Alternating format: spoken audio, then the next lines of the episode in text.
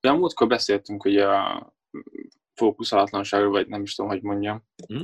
Te is mond, mentálisan fáradt voltál.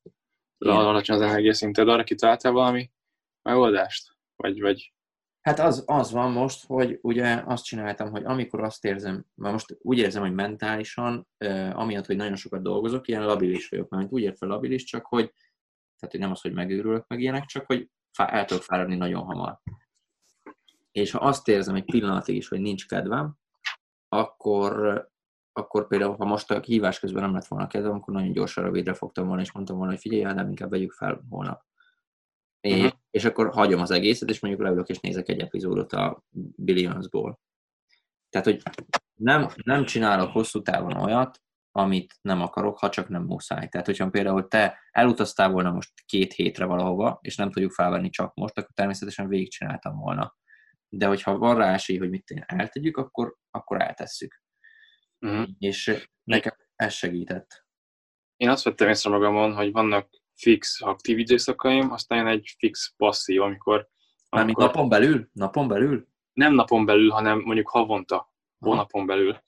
És, és mondjuk nincsenek ilyen fix időtartam, hogy egy hónap ilyen, egy hónap olyan, hanem, hanem ilyen tök változatos, hogy van egy aktív időszakom, akkor tudok fókuszálni, akkor olvasok, önfejlesztek, dolgozok, tanulok, mindent csinálok, aztán jön egy izé, passzív, amikor meg fel kell töltődni, akkor olyat csinálok, aminek semmi haszna sincs, Netflix ezek, vagy fifázok, vagy ilyesmi, Aha, és akkor tök, igen, és tök rosszul éreztem magam, hogy akkor is lehetne izé aktívan eltölteni az időt, de aztán rájöttem, hogy szükség van ezekre az időszakokra, és bármennyire is nem visz előre, de, de legalább feltölt.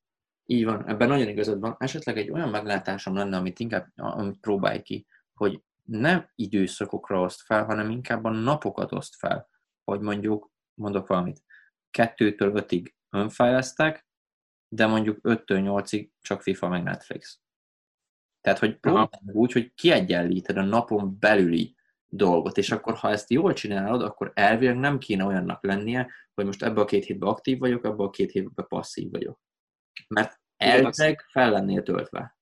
Ezt megpróbálhatom, viszont ugye nem tudatosan osztottam fel magamnak ezeket az időszakokat, hanem nem így éreztem, hogy fókuszált vagyok, akkor nyomom, nyomom, és egyszer csak nem voltam az.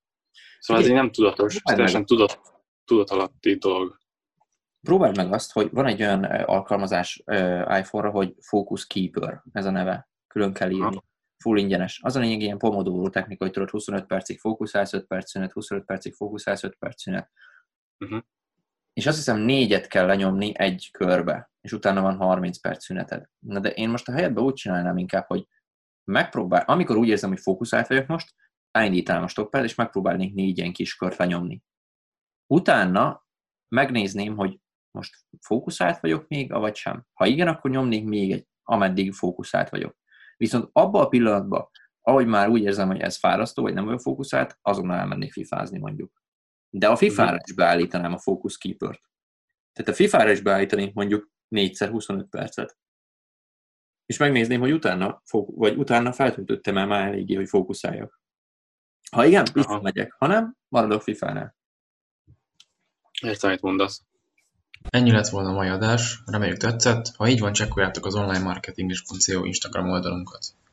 Addig is, sziasztok!